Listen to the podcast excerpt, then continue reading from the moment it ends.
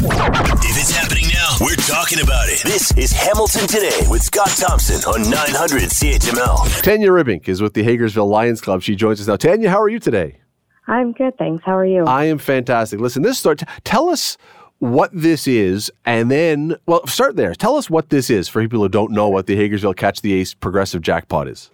yeah, so it is a progressive raffle um, under the OLG license. The Hagersville Lions Club is partnering with the Hagersville, Hagersville Rocks Committee to raise money for charities in our community. And what happens, we start out with a deck of cards, and we put all those cards into envelopes, seal them up, roll them in a drum, and then number them 1 to 52. Every week we sell tickets. People have a chance to have their ticket picked at the end of the day. And if we pick their ticket, they get 20% of that day's sales. And on their ticket, they'll have written down an envelope number that they think holds the ace of spades. So we will open that envelope for them.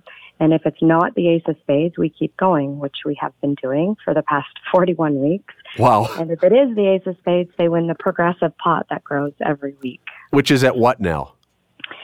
So the progressive sits at 839,994 as of last night, which means we we do an estimated jackpot for next week. So after sales next week, we will be over 1 million dollars for the for the ace jackpot. And Tanya, what's funny about this, or fun about this, I guess, is there's lots of lotteries that offer more than a million dollars. I mean, a million dollars is a lot of money, but it's not so unique that no one's ever heard of such a pot before. But for you guys in a smaller community like Hagersville to not only get this going, but to generate so much interest that you're selling out week after week and now over a million, that, that's that's incredible. It's it's bonkers. It's blown all of our minds. We never in our wildest dreams imagined it would grow this large. Why has it?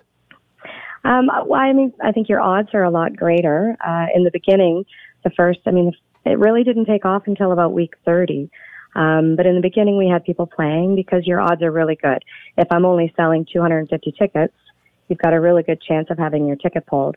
And then, so while, while the odds of having your ticket pulled are, are growing, your odds are decreasing that if your ticket is pulled, you'll pick the right envelope because the envelopes are decreasing every week. We started with 52 and now I believe we have 10 or 11 envelopes left. That's it. Okay, so I, so you don't replace them each time. There's not 52 every time. It gets a better chance each time out.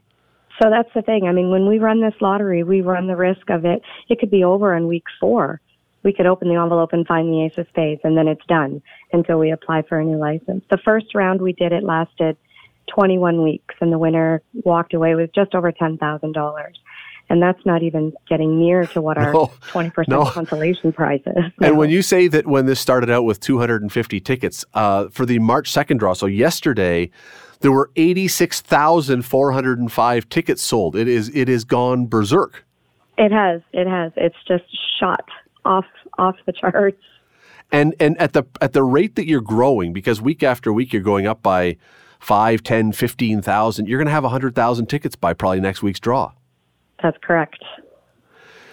Yeah, and that's a tricky game too because it, there, there's a cost associated with the printing of tickets, and we don't want to overprint because then we're leaving money on the table that could be going to our charities. That said, uh, it's no it's no surprise when there's now ten or twelve envelopes left, and it's that is between you and a million dollars. I, can I can understand where the as I say I'm not a lottery player, but uh, boy, when you say that, I can I, I can certainly wrap my head around why that would be enticing. And from the photo that I see, it was in the um, uh, in the Sachem in the in the local paper. Um, are these tickets only purchased at one location? That's correct. We only sell them one day a week in person at the Hagersville Legion Branch 164. because the photo here looks like back in the 80s, people lining up for Grateful Dead tickets. I mean, the, the lineup goes on forever. We're waiting to see if people pitch tents next week. They may well do that. I mean, why not? Especially because I, I, I think, and again, me being catching on to this late, I think there's probably an awful lot of people who at this point, Tanya, who are just now learning about this, honestly, whether it's right now hearing it or whatever else, um, you may go up way over 100,000 this week because of all the attention you've got. Every week we have people come up to the ticket table saying, This is my first time. How does this work? We're new here. Every single week. Which you know what Murphy's Law requires then. You know it is almost guaranteed that those poor people who have lined up every single week to get a ticket have no chance. It's going to be some person who comes just once, buys one ticket, and they're going to hit the thing. You know that's how it's going to go, don't you? We will have to wait and see. and that person may want to escape town quickly from the Yeah. people who are not happy. Uh, okay, so uh, tell us again if somebody does want to get a ticket, because the next draw will be on March the 9th. If someone was interested in getting a ticket, how do they do it? Or tickets? They have to come show up in person. It's cash only. Tickets are ten dollars each, or three for twenty. Um, if you can't be there yourself, you can send someone else, as long as they you trust them to put your name and phone number on the ticket.